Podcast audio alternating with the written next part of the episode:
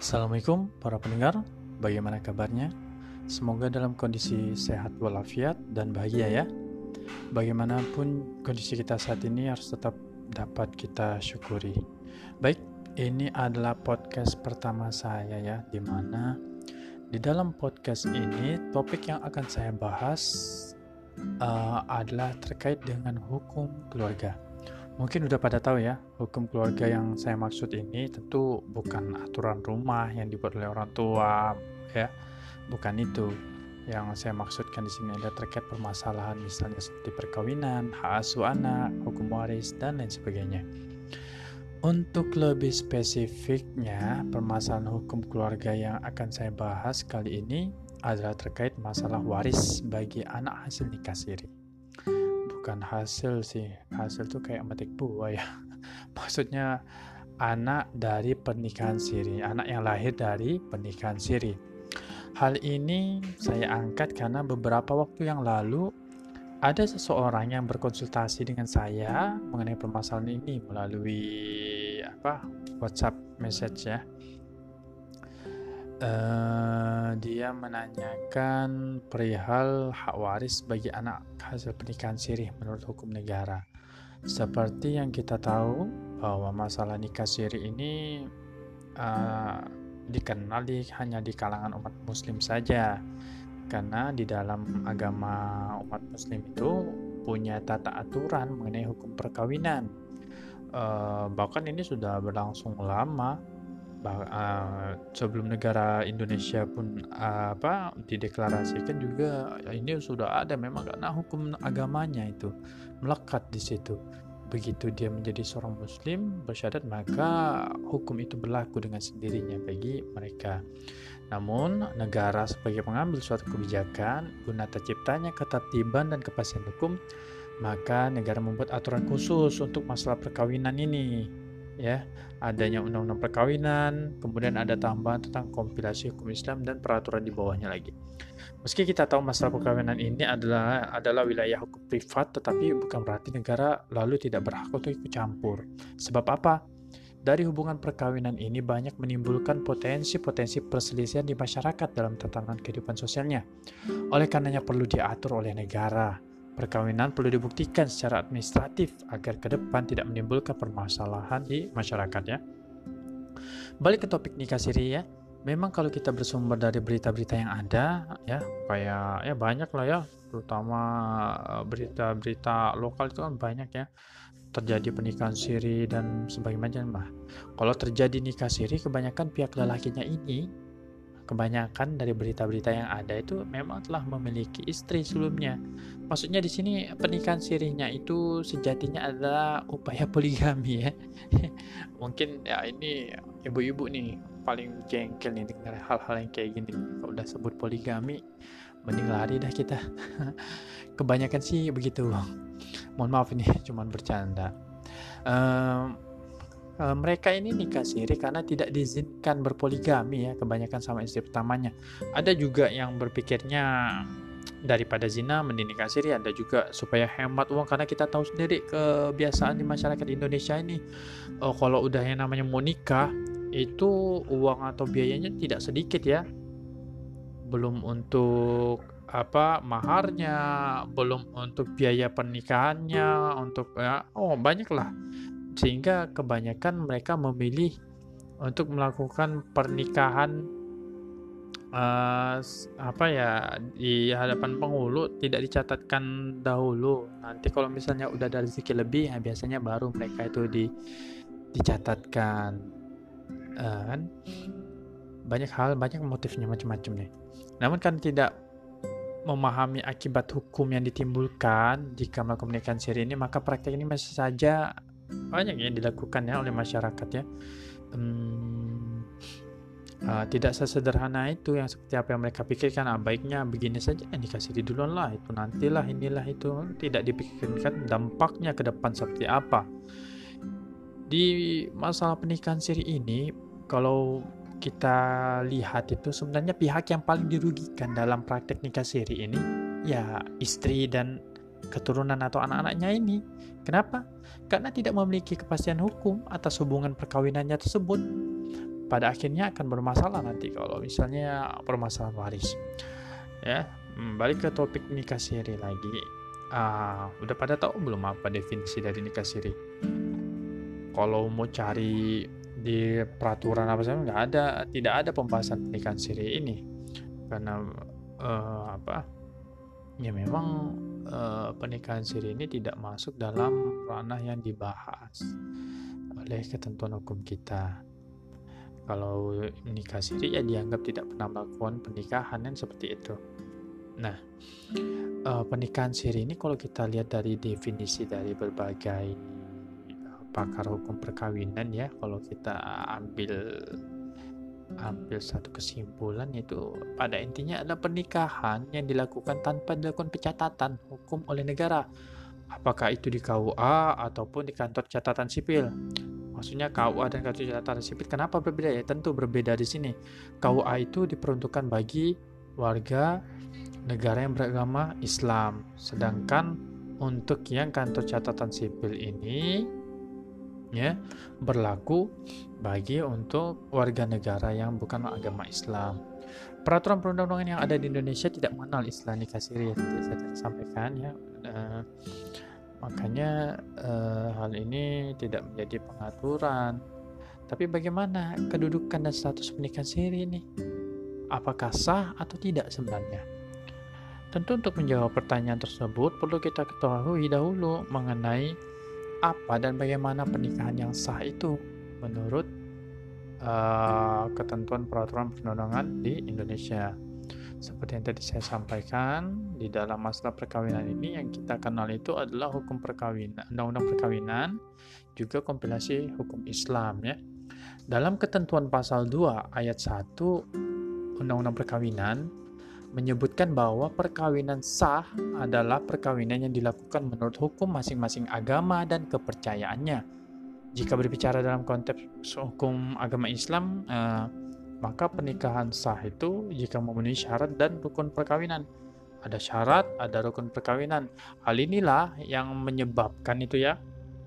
Ini apa negara ini memfasilitasi umat Islam dengan uh, memberikan uh, pengadilan khusus, pengadilan agama. Ya memang kompleks itu permasalahan mengenai uh, hukum Islam karena di situ bukan hanya masalah perkawinan, cerai dan dia ada hukum waris, hak asuh anak dan lainnya.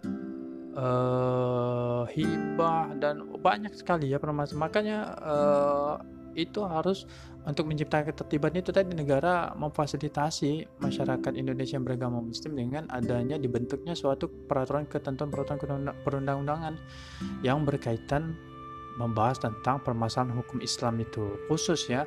Namun dalam hukum konteks pidana bersama itu berlaku umum, tapi kalau hukum privatnya itu difasilitasi negara. Nah, syarat perkawinan, balik ke tadi ya, syarat perkawinan itu kalau dalam hukum Islam itu salah eh, apa di antaranya dia harus beragama Islam. Balik, balik ini maksudnya dia tuh sudah dewasa. Kalau tolak ukurnya balik ini secara fisik itu untuk yang perempuan dia sudah menstruasi. Kalau yang laki-laki eh, suaranya sudah berubah uh, udah ada jakun ya udah di jakunnya udah, udah udah tumbuh itu. Jakunnya sudah tumbuh atau dia udah mimpi basah nih bagi yang laki-laki. Nah yang laki-laki senang nih yang namanya mimpi basah ini. Yaitu tolak ukurnya ya balik. Kemudian dia berakal dan sehat. Nah sedangkan rukun nikah terdiri atas adanya calon suami ada calon istri. Ya tentulah kalau adanya calon apa suami nggak ada calon istri tentu nggak apa tidak akan terjadi pernikahan ya nah kalau adanya calon suami dan calon suami nah gimana tuh jeruk makan jeruk? Itu tidak sah.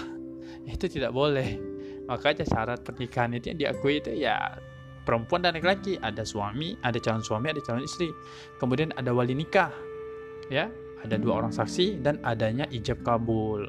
Jadi sepanjang sudah memenuhi syarat dan rukun nikah maka perkawinan itu sudah dianggap sah.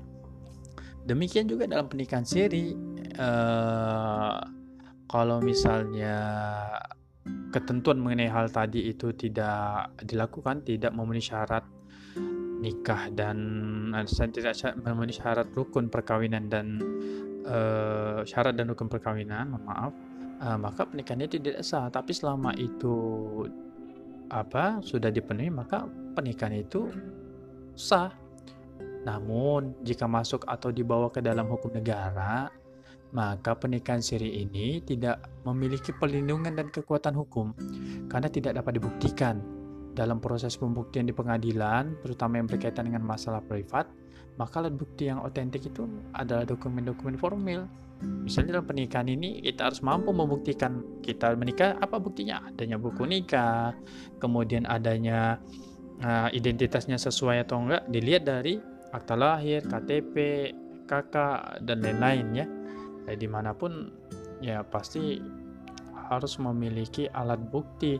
Kalau cuma sebagai sebatas ucapan maka uh, itu tidak dapat di dikatakan sebagai alat bukti hanya berupa pernyataan lisan saja ya.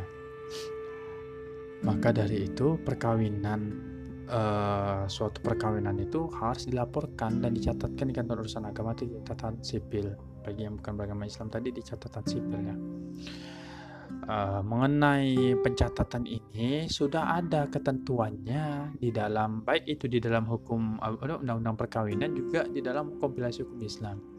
Bisa kita lihat di ketentuan pasal 2 ayat 2 undang-undang perkawinan menyebutkan bahwa tiap-tiap perkawinan dicatat menurut peraturan perundang-undangan yang berlaku. Begitu pula di dalam pasal 5 kompilasi hukum Islam ada terdiri dari dua ayat ya. Agar terjamin ketertiban perkawinan bagi masyarakat Islam setiap perkawinan harus dilakukan pencatatan. Pencatatan tersebut dilakukan oleh pegawai pencatat nikah. Kesemuanya dilakukan guna mendapatkan pengakuan dari negara. Oleh karenanya, hal yang dapat dilakukan oleh pasangan nikah siri adalah segera melakukan pencatatan perkawinan dengan uh, isbat nikah ke pengadilan agama bagi yang beragama Islam atau melalui permohonan pengesahan pernikahan ke pengadilan negeri bagi non-muslim. Jika hal itu tidak dilakukan, maka dampak yang akan ditimbulkan adalah mengenai waris bagi anak khususnya yang nikah siri ya. Untuk anaknya itu nanti akan uh, apa ya bermasalah ya. Jika berbicara mengenai hak waris dari anak dari nikah siri, maka anak tersebut hanya memiliki hubungan hukum dengan ibu kandung dan keluarga ibunya saja. Hal ini disebut hal tersebut ya, hal ini ditandai dalam akta kelahiran bagi anak dari perkawinan siri. Di mana kalau misalnya kita ngajukan permohonan pembuatan akta, itu kan kita kan harus melampirkan buku nikah. Nah, kalau tidak bisa menghadirkan buku nikah, maka uh, pencatatan terhadap kelahiran seorang anak itu bisa dilakukan, tetapi yang tertera nanti di dalam akta kelahiran itu hanya nama ibunya saja. Namun belakangan putusan berdasarkan putusan Mahkamah Konstitusi ada memberikan peluang juga bagi anak luar kawin untuk dapat memiliki hubungan dengan ayah biologisnya. Lalu apakah anak tersebut berhak untuk memperoleh warisan? Nah, biasanya kalau misalnya ayahnya itu masih hidup, uh, didapatkan segera mungkin si ayah ini mengajukan pengakuan anak pengakuan terhadap anak tersebut ke pengadilan ya. Hmm, agar nanti uh, anak itu diakui memang dan dilakukan perubahan di dalam akte lahirnya itu. Jadi anaknya apa lahirnya adik dalam aktanya itu bukan hanya tercantum nama ibunya saja yang tadi lalu ditambahkan nama ayah biologisnya ya. Uh, mengenai apakah anak tersebut berhak untuk memperoleh warisan? Uh, terdapat perbedaan antara yang diatur dalam kitab undang-undang hukum perdata dan kompilasi hukum Islam. Untuk lebih mudahnya begini KUH Perdata itu KUH Perdata berlaku untuk masyarakat Indonesia yang non muslim ini kita berbicara masalah ini ya kewarisan ya. Dan kompilasi hukum Islam itu khusus untuk yang beragama Islam Nah, berdasarkan pasal 832 KUH Perdata, seorang anak luar kawin masih memiliki hak untuk mewarisi dari bapaknya sepanjang telah adanya pengakuan dari bapaknya seperti saya tadi sampaikan uh, si bapak ini harus segera melakukan uh, permohonan pengakuan anak ini ke pengadilan nah sepanjang telah adanya pengakuan dari bapaknya tadi kan berdasarkan ketentuan peraturan perundangan. Nah, pengaturan tersebut berbeda dengan yang diatur dalam kompilasi hukum Islam. Kalau di dalam kompilasi hukum Islam itu uh, dalam pasal 171 butir C menyebutkan bahwa ahli waris adalah orang yang pada saat meninggal dunia mempunyai hubungan darah atau hubungan perkawinan dengan pewaris beragama Islam dan tidak terhalang karena hukum untuk menjadi ahli waris. Karena di dalam hukum uh, di dalam hukum Islam itu ada kriteria siapa-siapa saja yang menja dapat menjadi ahli waris. Ini diperkuat lagi di dalam kompilasi hukum Islam. Jadi kompilasi hukum Islam itu suatu kumpulan ketentuan yang yang diambil juga dari eh, sumber-sumber uh, hukum Islam ya seperti kayak Al-Qur'an, Sunnah ya, kitab-kitab para ulama-ulama terdahulu yang mengenai waris itu yang dikompilasi dikumpulkan jadi satu masuklah jadi kompilasi hukum Islam. Nah, balik ke tadi, sementara di dalam pasal 7 kompilasi hukum Islam menegaskan bahwa perkawinan hanya dapat dibuktikan dengan akta nikah yang dibuat oleh pegawai pencatat nikah. Nah, jika dalam masuk konteks bernegara, maka pernikahan siri tadi balik lagi tadi nikah siri ya dianggap perkawinan yang uh, gimana ya dibilang tidak sah di sini banyak perdebatan ini kan. Tadi ada kalau misalnya kita berdasarkan rukun dan persyaratan uh, syarat dan rukun nikah itu ya jelas dia sah secara agama. Tapi kalau udah konteksnya dalam negara kan harus memiliki bukti untuk menunjukkan adanya hubungan hukum uh, perikatan perkawinan itu tadi kan. Hmm.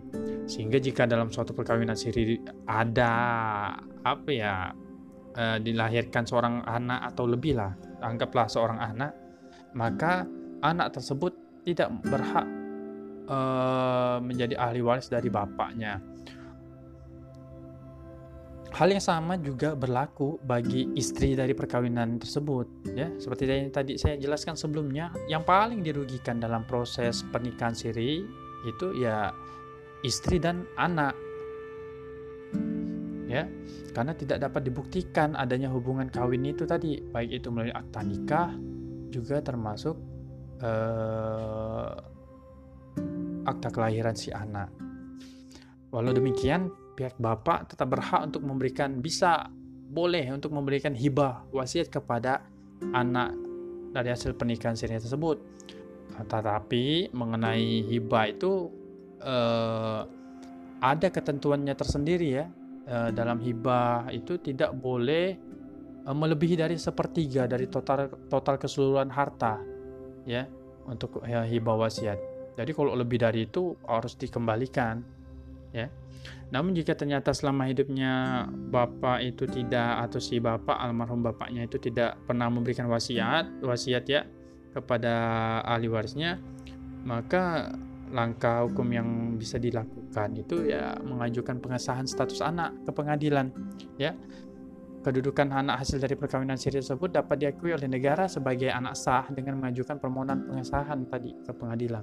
Tentunya harus didahului dulu uh, permohonan pengesahan isbat ya uh, pengesahan perkawinan sirinya dulu untuk mengajukan isbat nikah ke pengadilan agama ya setelah adanya pengesahan uh, terhadap perkawinan maka uh, baik istri dan anak dari pernikahan tersebut dapat memperoleh waris ya. Jadi uh, setelah isbat nikah diajukan juga pengesahan terhadap status anak-anak lahir dari perkawinan siri tersebut. Biasanya ini tergantung pengadilan ya. Biasanya ada pengadilan yang memperkenankan untuk pengajuan tersebut dilakukan bersama-sama. Ada juga yang tidak. Tapi kalau dilihat kalau sepanjang pengalaman yang pernah dialami itu yang saya ketahui juga nah, pengajuan pengesahan anak uh, pengajuan isbat nikah itu dapat dilakukan bersama dengan uh, pengesahan uh, anak-anak itu. Jadi penetapan pengesahan ini, ini sangat diperlukan ya untuk terkait uh, waris memperoleh keterangan waris. Jadi nanti kan uh, akan timbul masalah pada saat mau mengurus harta warisan milik almarhum itu ya. Untuk peralihan haknya itu misalnya mau dijual gimana kita mau menjual? Orangnya udah meninggal. Lalu untuk menetapkan ahli warisnya ya kan kan harus dilakukan uh, permohonan untuk mendapat pengesahan surat keterangan waris itu kan yang dilakukan ke kantor kelurahan itu. Ada juga orang yang uh, apa semua sih walaupun untuk mengajukan penetapan waris juga di pengadilan tetap butuh surat keterangan waris di kelurahan. Maka harus cantum nah tentulah untuk membuktikan adanya hubungan perkawinan hubungan perikatan antara anak dan orang tua kan harus memiliki dokumen-dokumen seperti yang saya jelaskan itu kan ada akta nikah, buku nikah, maksudnya ada akta lahir dan sebagainya yang terkait. Ah, jadi kan uh, apa ya? Uh, semata-mata bukan masalah surat menyurat saja ini, ya, tapi uh, pengurusan legalitas dari suatu pernikahan itu pada intinya adalah untuk memberikan pelindungan hukum bagi uh, orang-orang yang melakukan pernikahan khusus dalam uh, perkawinan apa pernikahan siri ini untuk pelindungan hukum itu tentu diperuntukkan bagi istri dan anak-anak dari pewaris karena kan ya kita tidak tahu ke depannya seperti apa. Apakah dari keluarga almarhum suami itu uh, sambutannya baik atau terjadi perselisihan maka hal inilah yang perlu dilakukan ya. Mengenai pembagian warisnya sendiri tentu mengikuti ketentuan hukum waris yang berlaku ya. Ketentuan istri, anak laki-laki dan anak perempuan, baik ibu dan ayah dari almarhum kan sudah memiliki ketentuan hukum bagiannya sendiri ya. Itu kalau di dalam hukum Islam udah pasti nilainya. Kalau istri itu kalau nggak salah satu per delapan untuk anak-anak anak laki-laki itu dua. Bagiannya anak perempuan satu ibu dan ayah berapa ya? Lupa juga saya. Jadi kesimpulan bagi pelaku nikah siri ini ya ayo segera lakukan pengesahan atas pernikahan dan pengesahan atas status anak-anaknya agar tidak timbul permasalahan di kemudian hari mungkin demikian dulu podcast saya kali ini mengenai hak waris dari anak hasil pernikahan Syria. Mohon maaf ini kalau dalam pemaparannya kurang baik dan jauh dari kata sempurna. Uh, informasi yang saya sampaikan juga bukan bertujuan untuk menggurui, tetapi bagian dari upaya uh, berbagi pengetahuan ilmu hukum agar teman-teman sekalian atau masyarakat pada umumnya paling tidak tahu dan mengerti ya e, jika nanti di kemudian hari entah diri sendiri atau mungkin e, tetangga teman mengalami persoalan-persoalan hukum ini ya kan mungkin bisa dapat di sharing ya. Kalaupun memang ada kesalahan dalam penjelasan itu ya sejatinya memang mungkin kelalaian saya dalam menjelaskan ya. Tapi apa yang saya jelaskan ini berdasarkan pengalaman praktik saya sebagai advokat uh, dan konsultan hukum. Terima kasih atas perhatian dan kesediaannya untuk mendengarkan podcast saya ini. Sampai jumpa di pembahasan permasalahan hukum lainnya. Wassalamualaikum warahmatullahi wabarakatuh.